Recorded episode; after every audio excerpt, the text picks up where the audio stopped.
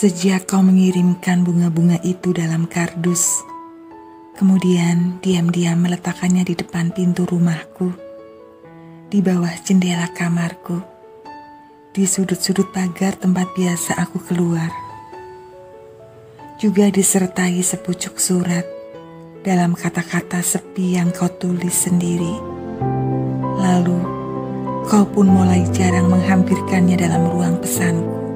Berbagai cerita ada di sini. Podcast Yikiku. Cerpen kamu.